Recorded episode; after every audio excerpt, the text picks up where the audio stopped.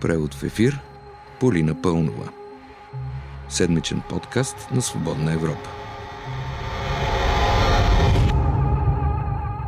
Е, скъпи приятели, ако отново се чувствате странно добре, така все едно всичко е възможно, то това е защото от днес отново сме в предизборна кампания. То е ясно, че обещанията не пораждат ангажимент, както вече установихме и при предишните избори. Но нищо не пречи да помечтаем, че въпросните обещания, които ще ни заредят от всякакъв, ама от всякакъв вид партийни перформанси, може пък и да се сбъднат. Забележете, изобщо не говоря за изпълнение. За сбъдване става въпрос. Но така да е, да си кажем, петък е, вие слушате Превод в ефир, аз съм Полина Пълнова. Тази седмица се разви шеметно, особено на фона на наложените предишната седмица санкции от Вашингтон срещу шестима българи, но най-вече на Васил Божков и Делян Пеевски. По този повод служебното правителство реши да създаде черен списък на фирмите, работили с двамата олигарси. Какво смятате е тълкованието на ГЕРБ по темата? Да чуем заместник-председателя на партията Даниел Митов пред би ти ви. В момента правителството подготвя, а, подготвя механизъм, през който да удря неудобни за тях фирми или да замени а, определен бизнес с, с свой. Тоест заменят една корупционна схема с друга, своя. Сега, малко логически упражнения. Когато кажеш, че служебното правителство заменя една корупционна схема с друга, своя, както направи Даниел Митов, не признаваш ли всъщност, че предишното управление е стопанисвало корупционни схеми? Колкото до новата политическа стратегия на ГЕРБ, тя е да отрича всичко, което служебното правителство прави. Ето, например, какво казва Тома Биков от партията пред Б Н Т. Аз не знам какви наредности вади служебния кабинет. До момента имаме заявки за проверки. Иначе Uh, някак си оставяме предоставянето на доказателства за тези твърдения за след изборите, доколкото разбирам. Ох, и аз не знам какви нередности вади служебния кабинет. Може пък господин Биков да ги намира за обичайности или за нищо тревожно. Но само ще изброя малко факти. Осем се оказаха най-големите клиенти на Българската банка за развитие, в които е съсредоточен основният капитал, раздаван от банката. Част от тия големи осем са свързани с Делян Пеевски. И още факти, които явно не изглеждат нередни на господин Биков. Незаконни трансплантации в правителствена болница, както и източване на здравната каса. Или пък думите на министра на културата от тази седмица за проекта на Ларгото в София. Става дума за изчезнали по някакъв начин или освоени, както се нарича, близо четири милиона и половина евро от целия проект. Има препоръки да се търси отговорност от трима министри в предишното управление и един кмет. И още факти, които не знам дали ги броим за нередности по господин Биков.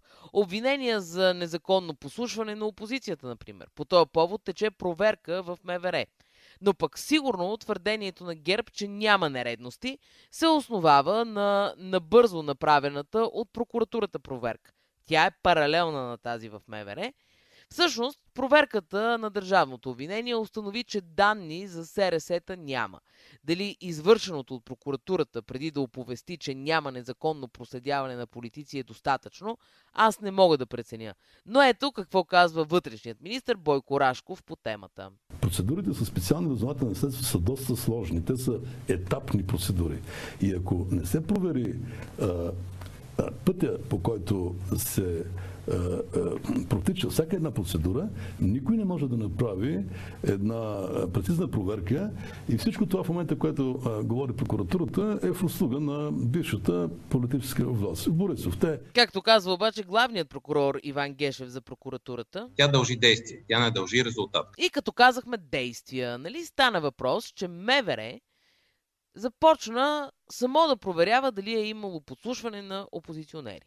В Министерството беше сформиран екип за това, а малко след като започна работа въпросния екип, прокуратурата започна акция срещу един от шефовете на този екип – полицаят Ангел Папалезов. Държавното обвинение го обвини в връзки с Васил Божков и публикува снимка на древни римски монети, намерени укрити в кабинета на Папалезов. Малко по-късно се оказа, че тези артефакти са сувенири, продавани във всички музеи в страната. Включително авторът на сувенирите излезе пред медиите и съобщи, че си е разпознал творчеството и каза за монетите. Гарантирам, че всички са наши. И, съм...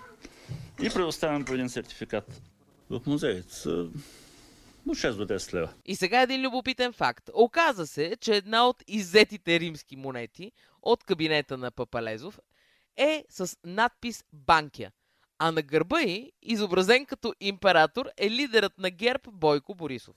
Инициативата за тази монета принадлежи на младежката организация на ГЕРБ. Авторът и това си разказа.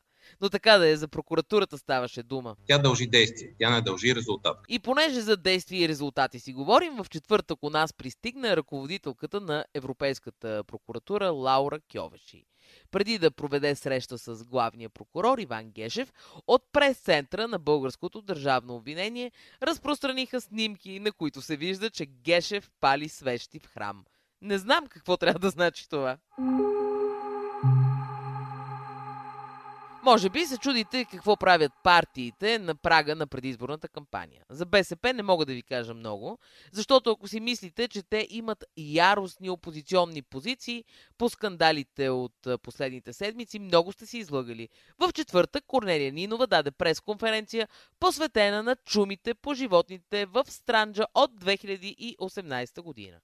И от БСП отиваме към Мая Манолова, която успешно усвои темата с подслушването и след като съобщи, че членове на движението ѝ са били проследявани, тя се закани, че имало нужда от много промени. И от работа в следващия парламент, където ние ще предложим специална комисия, анкетна, която да извади цялата истина за прилагането на специални разузнавателни средства. Нямам търпение Мая Манолова да сформира нова анкетна комисия в следващия парламент.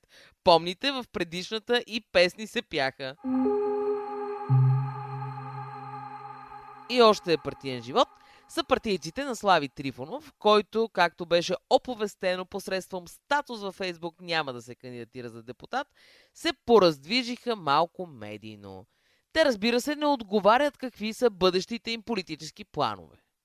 Как обясняват тази позиция, нека да чуем Виктория Василева пред БНТ. Не смятам, че всичко това биха били спекулации. Какво би станало, ако е така, какво би станало, ако е по друг начин. Нека да изчакаме единадесети юли, ще видим, те решенията ще дойдат в зависимост от резултата. В същото интервю госпожата обаче обясни, че било радостно, че този път щяло да има по-пълноценна кампания за разлика от миналата. Надяваме се този път да имаме възможност тя да бъде доста по-открита, доста а, така, по-близо до хората, защото знаете, че предишната кампания по ред причини нямаше възможност да бъде толкова проактивна от наша страна, заради епидемията, заради страха на хората. Те от Има такъв народ, като не казват какви ще са политическите им действия след изборите, как си я представят тази кампания по-близо до хората, нали? Нещо трябва да им обяснят. Но може би я виждат вместо един концерт без публика, този път да направят два с публика. И още малко политика, нали помните, че боксьорът Кобрат Пулев ще прави партия, която ще кръсти Велика България. Какво каза за името на проекта си Пулев пред БНТ? Името Велика България го мисля от няколко години. Само си представете какво мислене е паднало. И накрая, през седмицата, магистрала Тракия беше затворена заради катастрофа. Катастрофата е станала като един тир, просто е преминал в насрещното платно, въпреки мантинелите. Какво каза експертът по темата Богдан Милчев от Института за пътна безопасност пред Би Ти Ви? Нека го чуем. В крайна сметка мантинелите ги слагаме, за да задържат превозните средства, да не преминават от другата страна. Но, за съжаление, в България мантинелите са по-скоро бутафорни. Дали само мантинелите в България са бутафорни, оставям да решите на вас. Това изглежда като един подходящ размисъл за начало на предизборна кампания. Такъв беше преводът в ефир тази седмица. Аз бях и още съм Полина Пълнова, а с вас ще се чуем идния петък.